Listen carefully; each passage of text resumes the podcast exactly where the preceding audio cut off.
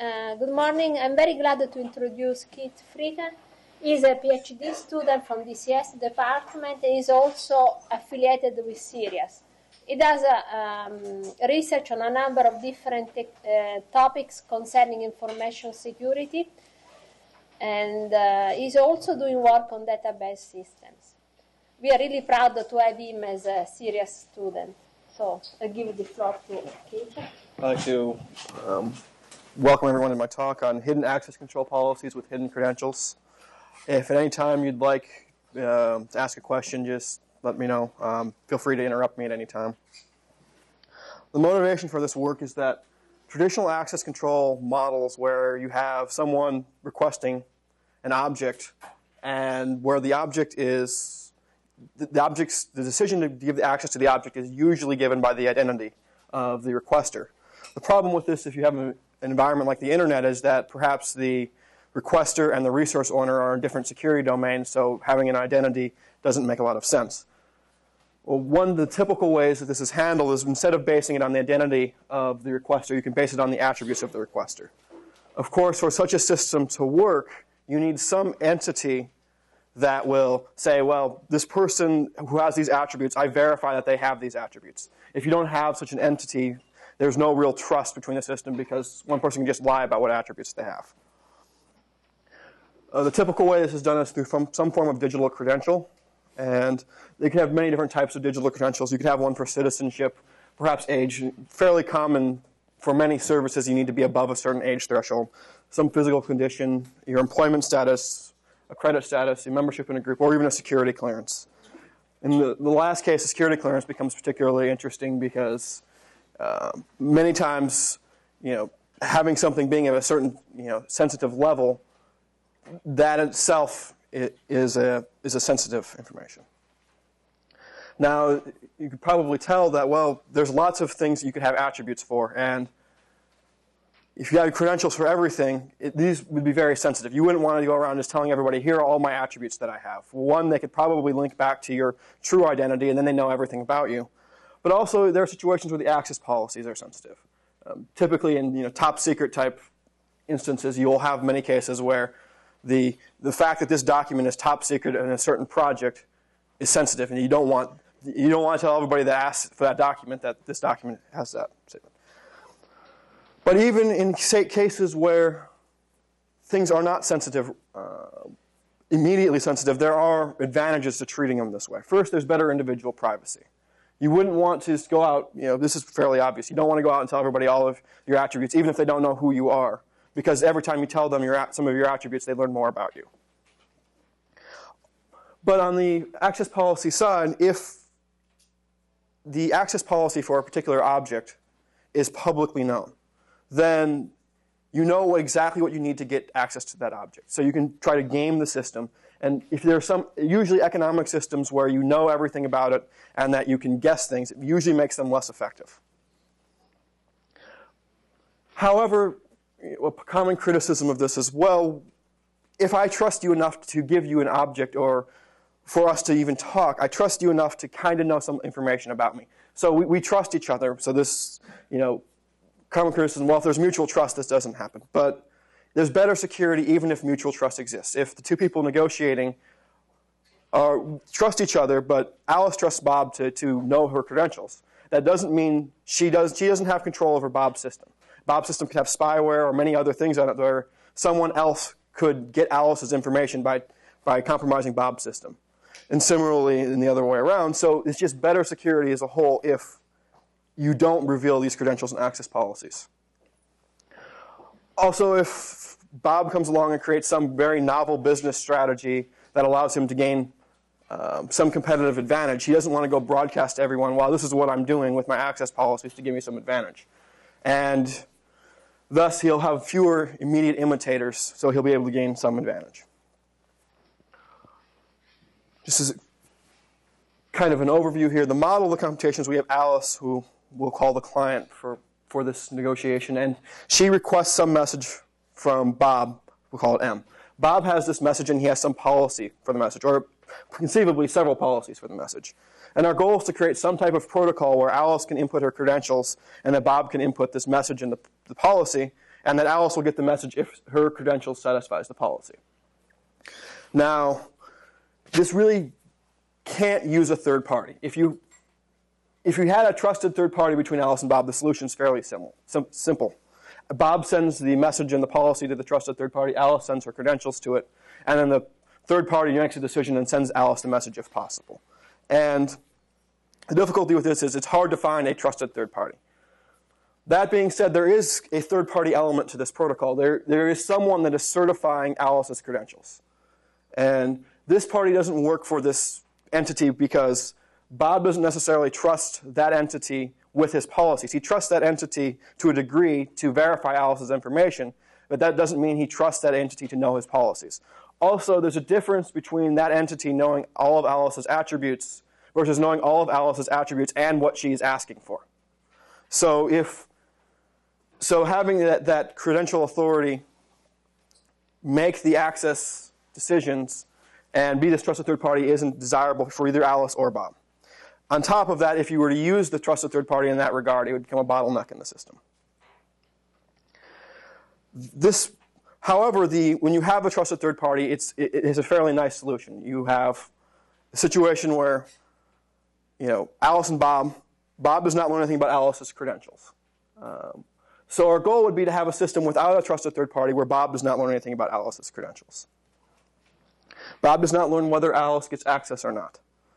And this is nice because if Bob knew where Alice got access or not, he could change his policy every time Alice asked for something and glean information about Alice's attributes. Alice does not learn Bob's policy structures nor which credentials caused her to gain access. Um, in our solution, we try to achieve um, a couple more things here. Alice cannot probe offline. She can't request the message once and then try different sets of credentials with just that one request to try to figure out if has. You have a question? Okay, so if Alice learns neither uh, policy structure, wouldn't uh, the basis of Alice wants to receive document X, she knows she can receive document A or X because, well, I have a security clearance or I'm of an age of X, so I should be able to get to it and then make the request that way. Well, there are cases where that would be true. There are other cases where Alice thinks she might have the, the message, might have authority to get to the message, and perhaps she doesn't. And uh, so she could request the message, and then if she doesn't get the message, she learns, well, I don't have access to that document. Perhaps she learned about the document through other documents that link to it, or something like this. Also, the policy needs not be monotonic. Uh, so you could have something like the absence of an attribute. Now, our, our goal is to try to achieve all these properties without a trusted third party. And a trusted third party, you can achieve all of these fairly easily. Now, there the solution i we'll talk about later gets close to achieving all these. It can't achieve all of these. Uh, Bob does learn like a number, an upper bound on the number of attributes Alice has. It's kind of unavoidable without a trusted third party. Also, Alice learns a little bit of information about Bob's policy, but she doesn't learn uh, everything about Bob's policy. There are some practical considerations to this, though. The first is that a non-monotonic policy might not make sense. Uh, you can't force Alice to use all of her credentials. She can choose which ones she uses. So an example would be suppose Bob wanted to have, Alice does not have a credential saying she has a bad driving record. Well, Alice has a credential saying, I have a bad driving record, Alice is not going to use that in a situation where why, why, if I'm applying for insurance or something like that, why am I going to use my credential that I have a bad driving record? So in this case, you can't force Alice to use her credentials. And so she can use any subset. So if you have a non-monotonic policy, Alice just looks at her credentials beforehand. Do I think this will help or hurt me uh, when getting access to this document? Now, if if you use a monotonic policy where you don't have the absence of a credential, then it, Alice's her best bet to getting a access to a document is to use all of her credentials. It makes it so that it's most likely. However, if you have this non-monotonicity, um, this isn't the case.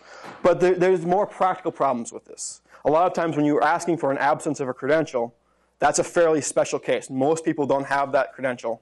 And so you can try to reverse it. So in the case of the, you know, the bad driving record, you could have a credential for a good driving record. But if you did this for all the possible things where you could have a not of something negative, most people would have to get a very large number of credentials, which make the system not usable. But there's another problem. So consider a credential for this person is a millionaire. It's fairly easy to prove to someone you are a millionaire because you can go open all your bank accounts, you can open up all your, you know, get all your credit reports out so they know how much debt you have, and you can show, well, I have net worth over a million dollars. But proving to someone that you're not a millionaire is much more difficult. How do I know that you don't have a million dollars stashed away somewhere in your basement somewhere? And it's much harder to certify something like you are not a millionaire than it is something to have you are a millionaire. So having the absence of a credential doesn't work in many cases. Also, even, even if you have a trusted third party, Alice can carry out an online probing attack. She can ask Bob for the same message many, many times.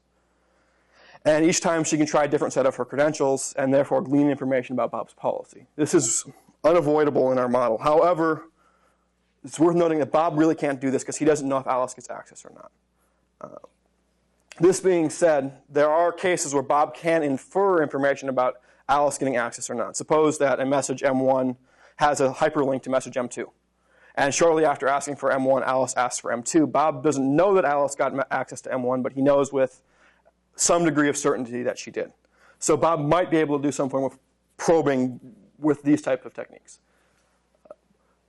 Don't, we don't really consider this a big problem though because Bob knows when Alice is doing this to a degree. Because if Alice is asked many times for the same message, Bob knows this. So he can just implement a simple policy. He can only ask the message person. Yes? You said if, um, if Alice was granted access or rejected access, she wouldn't know the reasons why, which Right. um, wouldn't that in a realistic situation be more of a hindrance than uh, a good thing? I It depends on what you're doing, right?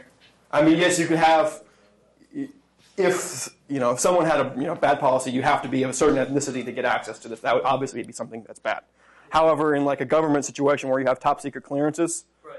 that is a very desirable thing that you don't know why you didn't get access. Well, wouldn't you like? Uh, I mean, if she's working for say the CIA and she has the wrong security clearance, I mean, she doesn't know if it's because of her security clearance, department, uh, gender, or whatever. And I mean, Well, it, it, but it, depend, it, it, does depend on your situation, right? I mean, there, yes, you could, you know, if you're an internal CIA server, then, you know, it's probably not the, the case that they're going to gene- deny something because of gender, right? It's more that they're going to deny something because of security clearance. And a lot of times, like the different departments in a top secret clear, uh, top secret project have um, confidential names, so they can't just go around telling everybody the access policies. Right.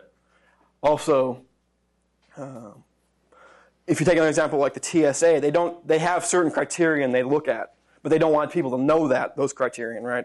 Because if, if they told everybody those criterion, well, it makes it that much easier to gain ac- to game the system, gain access to the system. So there are cases where you don't want to reveal that information.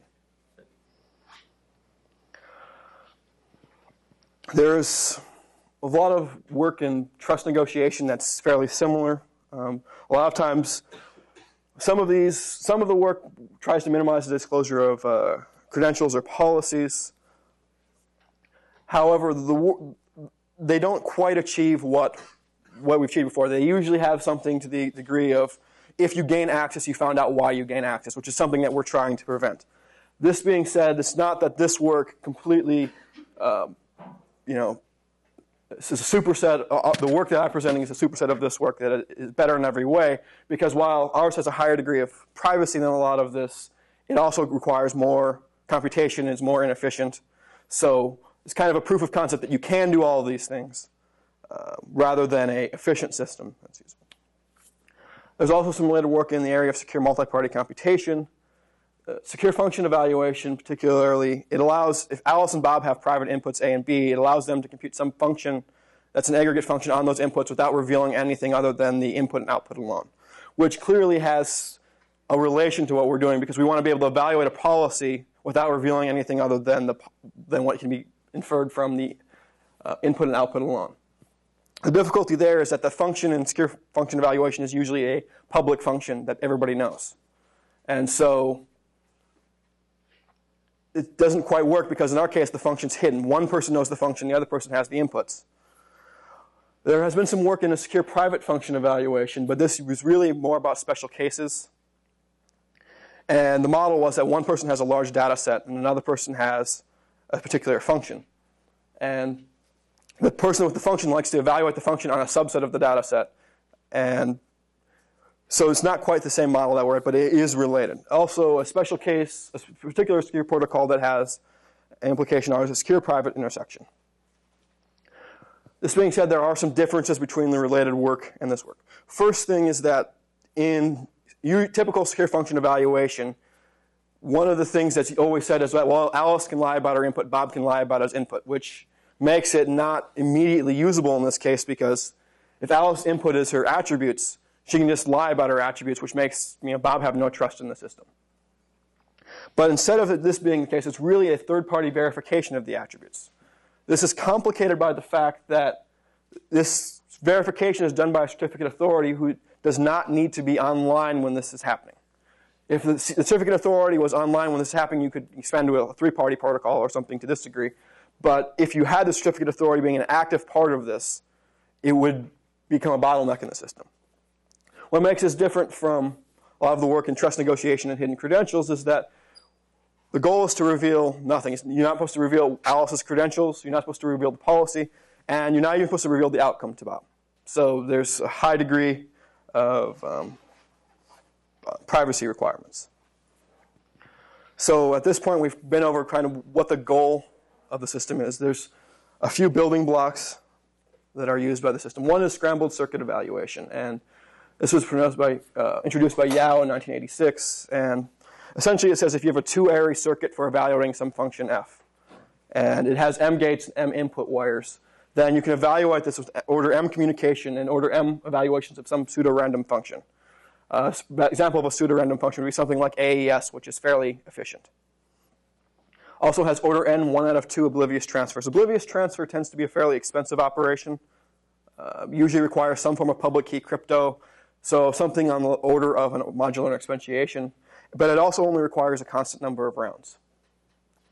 Uh, just to, in order to um, uh, explain things later, there's, there's, the way this protocol basically works is there's a circuit generator who creates some scrambled circuit of some form. He sends this over to some evaluator, and the evaluator while each doesn't know what he's evaluating, what, what, what he's evaluating, but he does know at the end of the day what the circuit computed, but he doesn't know what the intermediate values are.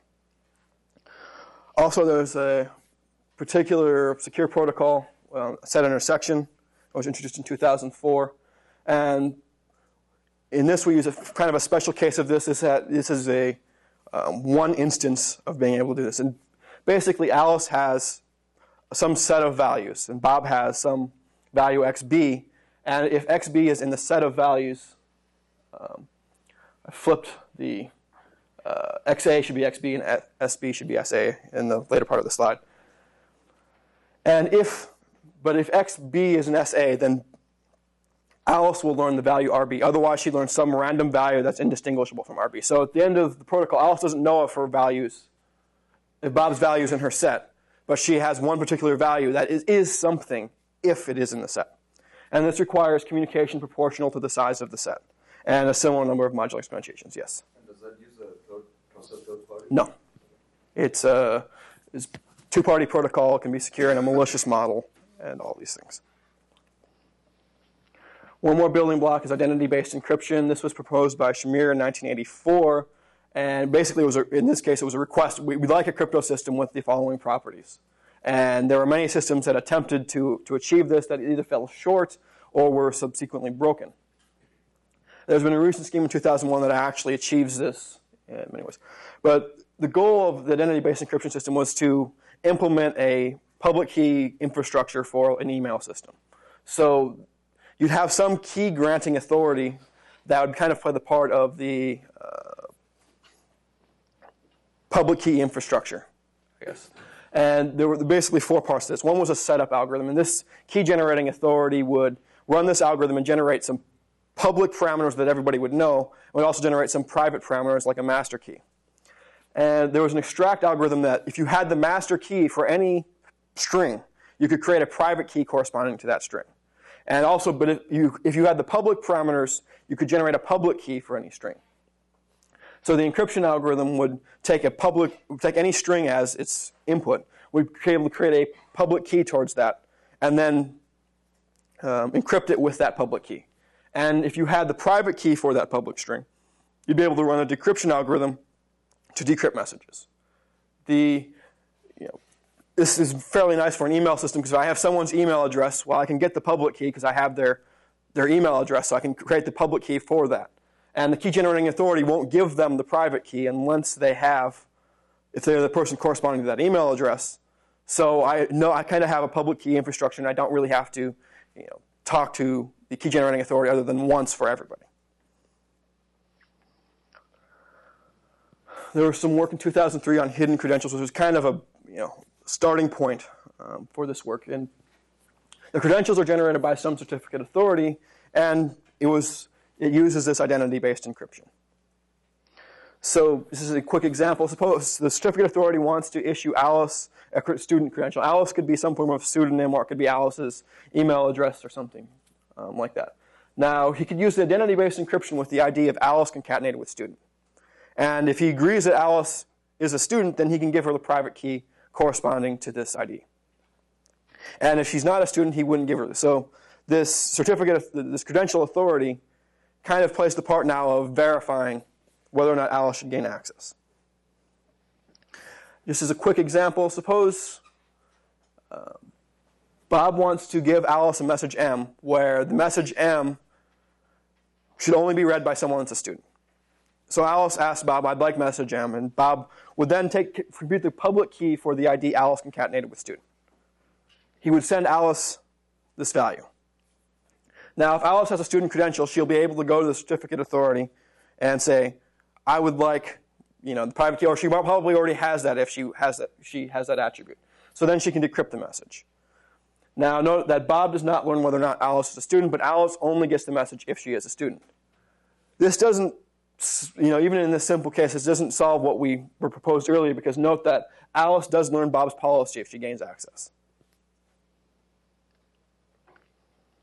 Before we get into the protocols, um, a quick note on how we're going to define the policy. And we're going to define this simply by a, some Boolean function p over some uh, values x1 through xn where um, the x values are binary values.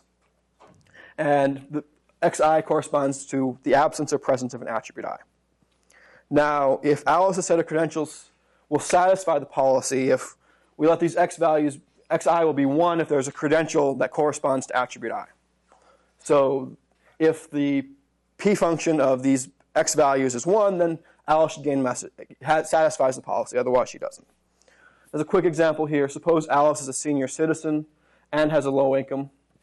Furthermore, suppose the policy is you need a disability or have or be a senior citizen and have a low income. Well, Alice satisfies this policy because she is a senior citizen, which would correspond to X2 here, which is 1, and she has a low income, which corresponds to X3.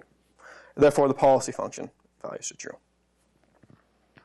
So there are two parts to being able to do the, uh, the desired, our desired goal. The first is that we kind of need the credentials and the attributes to be hidden in some regard.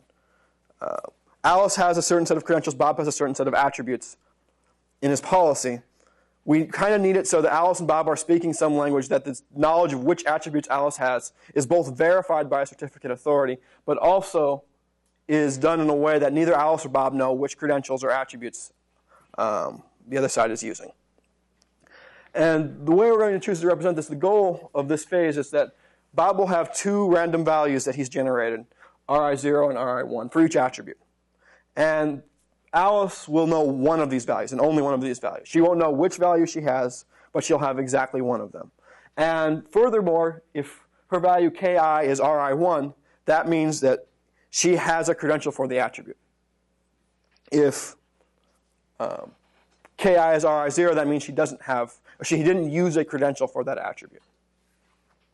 Now, note that Alice doesn't need to necessarily know which value she has the RIs are chosen from a fairly large domain, so she can't just guess a bunch of RI values to guess the other one.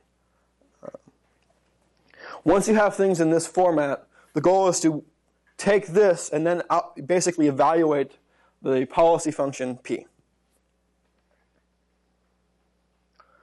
Uh, the hiding phase is actually, the, of the two phases, is the more difficult of the two phases. Um, suppose Alice has a certain set of credentials C1 through CM, And that Bob has these n pairs of random values that he's generated, Ri0 and Ri1, each corresponding to some particular attribute. And the goal is, though, Alice will get one element from each of these pairs, and it will be Ri1 if she has some credential C sub j where the attribute for C sub j is attribute i. The first step is Bob's going to generate n pairs of another, for each attribute, he'll generate a two, another pair of random values, ki0 and ki1. And the goal will be to kind of slowly work towards the desired output by having the, the value split in some other fashion. So to begin with, Alice will send, well, Bob will send Alice, um, he'll encrypt each, for each attribute, he'll encrypt ki0 with Alice concatenated with the ith attribute. Now, Alice, if she has attribute i, she'll be able to decrypt this and get ki0. But suppose she doesn't have attribute i. She doesn't know what attribute i is, so she'll basically try all of her credentials. She'll try the private keys for all of her credentials. When there's not a match, she's, she's decrypting something with the wrong key. When you decrypt something with the wrong key, you get something that looks random, that looks like garbage. But this is not no different looking than ki0 because ki0 was generated from the beginning to look like random looking garbage. So she doesn't know, when she decrypts all of this, she doesn't know if she has the particular attribute or not. But she can create, for each attribute, a set of size m, which possibly would contain the value ki0. If she, it will contain ki0 if she has it. It won't contain ki0 with, high, with a all but a negligible um, probability if she does not have the credential. Now, this is where the set intersection protocol comes into play because Alice and Bob engage in the set intersection protocol with ki0 being Bob's input and bi being Alice's input. Now, at the end of the protocol, though, Bob would like to reveal out to Alice ki1 if, if, the, if ki0 is in bi, and otherwise reveal some random looking value. This doesn't reveal anything to Alice either because ki1, again, is a random looking value, and so it's indistinguishable from a random looking value from something not being in the set. At this point, though, Alice will have the credential if her value that she got in this previous step will match ki1. So now we're basically in equality. If they match, Alice has the attribute. If they don't match, she doesn't have the attribute. Note that Alice does not know if she has the attribute or not. That's been questioned. And Bob doesn't know if she has the attribute. And there are, um, using a scrambled circuit evaluation, it's a fairly um, simple circuit to implement where Bob's input's ki1, Alice's input is the value. If they're equal, Alice will learn ri1, and if they're not equal, she'll learn ri0. So just kind of an overview here. We started out with the information completely split between Alice and Bob, and we've kind of you know did three steps here to, to transform it into this format where Alice has one value if she has the credential, and the other value if she doesn't have the credential. Are there any questions on this phase? Um, it's kind of the Um, Yeah. Sorry, so these are these are just Bob send these to Alice? no. They, he, he creates them. At, he creates them on his own system. So I guess I'm a little confused when you say she gets R1. She she she learns the um, in scrambled circuit evaluation. You get to choose two encodings for each wire. And, and this circuit evaluator is sitting at her end? Or She, she Bob Bob generates some circuit for his value ki1, and he'll and but the the output wire of the circuit, if it is a equal, if there are equal, is ri1, where which would, she would learn is ri1, and otherwise it's ri0. What you're saying is that Bob can not know which one of those she got. Right. So Bob knows what things mean. Alice doesn't know what what think. Alice knows what the actual values are, but she doesn't know what things mean. Bob doesn't know what the things are, but he knows what everything means. So that in that way, the information is split between Alice and Bob, where no one of them knows any useful information. The second phase, policy evaluation. So after this step, Bob had Alice has some value ki, which is either ri0 or ri1, and we'd like to evaluate this function uh, p of x1 through xn. Note that xi is ki equaling ri1, and so we'd like to evaluate this. Now, there's a couple ways one could do this.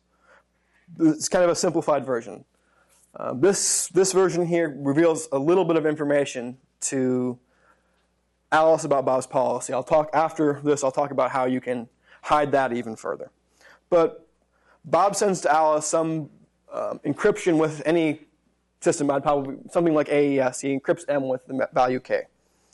And so knowing M is equivalent to knowing K. But he, one of the things with scrambled circuit evaluation is that each wire has two encodings. Well, it's convenient that the encodings are already split between Alice and Bob.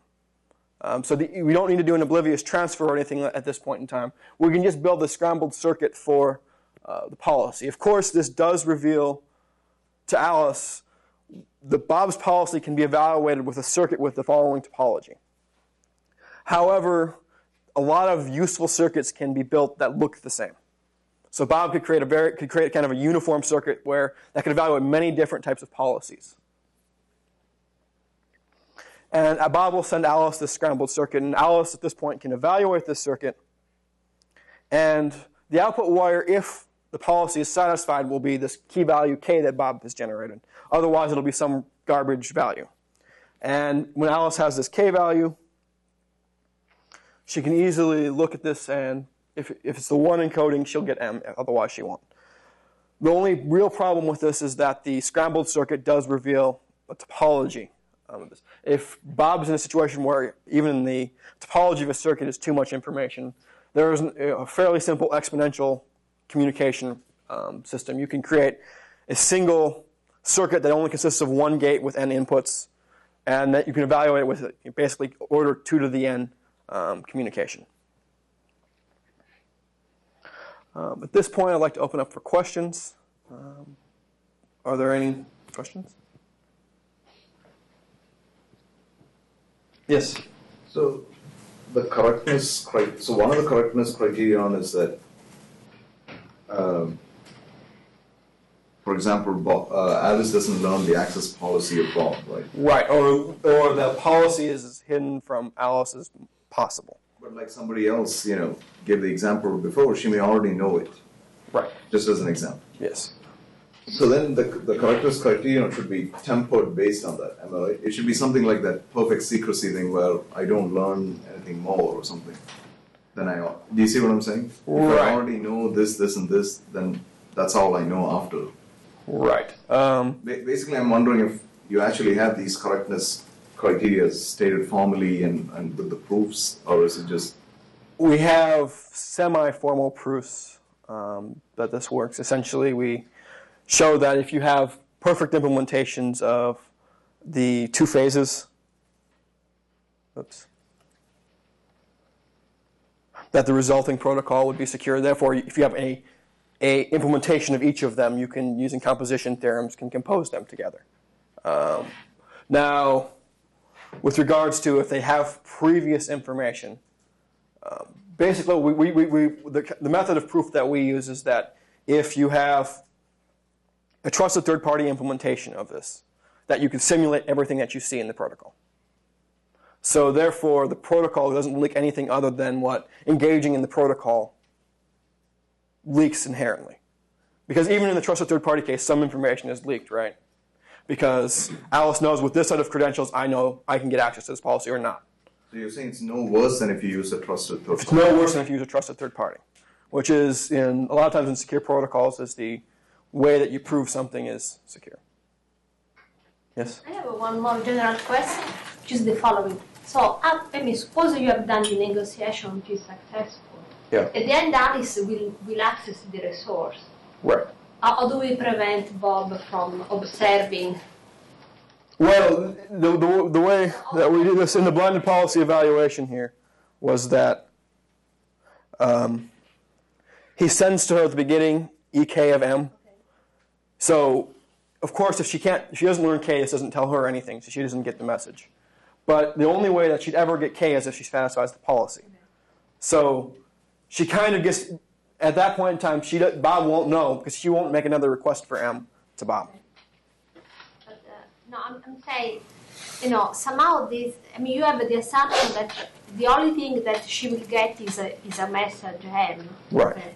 But what I'm asking is that uh, then she will have to access the real resource, which could be a file or. Oh, okay.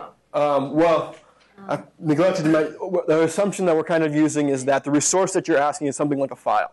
It's a one-time resource. It's not a service-based thing. If it's a service-based thing, this there's there's other questions. This, could be used to have it so that you can make the access decision, but then there's another question. If you have a service, how do you give that service without Bob knowing if he's giving that service? So the question was exactly how you combine or how can you use your protocol, you know, maybe extending to that environment as well. Okay. That, that's one of the things that's actually kind of open that we've been kind of working on. Um, but we don't have a solution for that at this point. Yes.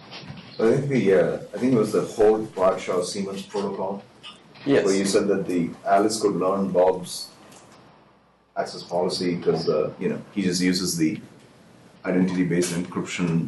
Right. That was um, the, the original hidden credentials. There's been another hidden credentials paper which um, kind of um, does does a little bit more complex policies. It has some more types of hiding. so I was just going to ask, well, what if Bob just asks for a bunch of other garbage?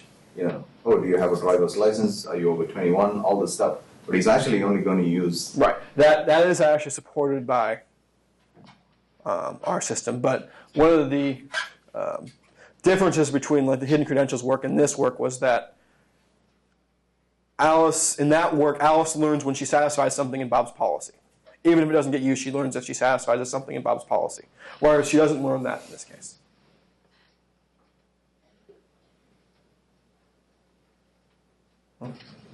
Thank you. Oh, Now, just uh, trying to get into a completely different part, which is what you were saying about negative credentials. yes. Um, I was thinking about it, and assuming that the, the issuer of the negative credential is also someone who issues a positive credential that you would otherwise need, uh, you could probably use some sort of integrity measures, digital certificates, to ensure that that, that negative credential is being provided if it exists. Yes, that, that, that is a possibility if the credential authority does more than what it does you know, in this system. Right? The credential authority has to kind of be an enforcer in that case and say, well, you have to use all the things that I gave you, not just one of them. But I think you can, I- that should be, I mean, that's, I mean, there's more to it to, to get into that, but there are integrity approaches to ensure that, that if they're providing anything from that credential authority, they're providing everything. Right. Um, not sure. Done some work. Yeah, th- th- I, that would be an interesting twist in the system. I haven't considered um, doing that yet. That, that might help with the, I mean, you, you kind of built something to allow these negative or, or non-monotonic. It would be nice to make, it would give you a way to make that more. Uh, well, I guess the other interesting thing is that while the system supports non-monotonic, if everybody used non-monotonic, people would think about things. But if people were just mostly using monotonic policies, you could probably throw a non-monotonic policy in every once in a while without anybody noticing. Um, but still, if I, you know, I'm not going to use right. So it, it's Yeah, can I answer you that? uh, Actually, you know, you, you can integrate everything together. You use traditional digital driver. I mean, use digital uh, certificate. But in the hidden credentials, usually each credential only have one attribute, so that you cannot combine things together. But if you come from the same credential authority, that credential authority can say, Yeah, you know, if you have a digital driver you, you could still separate it, but there could be, uh, I mean, I, it's not, not easy. There's a lot involved. But And another difficulty with it is that you might have a lot of different attributes, and of course, the, complexity of this is ordered the number of attributes that you have in the policy and the number of credentials you're using. So if I have a large number of credentials with this one person, I have to use them all now, and that might make the system not usable. Whereas in, the, in another situation, I can say, well, for what I'm applying for, these are the things that are going to help me, and so I can you know make it a more efficient protocol. It'd be, it'd be another problem with doing the integrity things. It would make it possibly unusable in some cases. Oh, um, I think we have some time. Can you maybe outline some future work that you Outline some fu- future work in this area. Okay. Uh, in this particular area, well, one of the things that we're looking at, like I mentioned, is things for services and other things like this. But there's in the trust negotiation area, there's an, another thing that's um, a consideration that we don't consider, and that is that I will only use my credential if you have authority to see the credential. And for things like the message inference problem, where if I have message M1 and, and then ask for M2, then I could probably infer that you got message uh, to, access to M1. Well, if Bob is you know semi malicious, he could have the policy for M1B. You have to have top secret clearance for something. And I'm, perhaps I can't show you I have top secret clearance unless you have top secret clearance. But now you have this inference thing where Bob might be able to learn that, so I can't use my top secret clearance credential unless I know Bob has a top secret clearance credential. And it's not clear how do we have this so that um, you could have both people enter a set of credentials, and each credential kind of has their own policy now. And I will only use this credential if I have a policy, uh, if you've satisfied my policy for that credential. How do we, you know, kind of merge all these things together in a way that I'm only using the credentials you have authorization to see, you're only using credentials that I have authorization to see, but based on those credentials, do we, um, do I get access to the document? I'm also doing some other work in other types of secure protocols. I've done some things with um, contract negotiation, which it's a different type of negotiation entirely than this. This is kind of a, you know, a trust-based negotiation. In that, Alice has a set of requ- requirements for um, a contract, and Bob has a set of requirements for the same contract. And they, these constraints might not. It might be the case that these constraints don't satisfy each other, and that there's no way there's a valid contract that satisfies both persons' constraints. So, but you'd like to know those securely without telling you, well, here are all my constraints about my business practices, and here are all my constraints. Now let's match them up. So, finding a secure way to match constraints is the first part. But then, suppose the things match. Well, that doesn't do us any good because now we have to figure out a valid contract that we both agree to.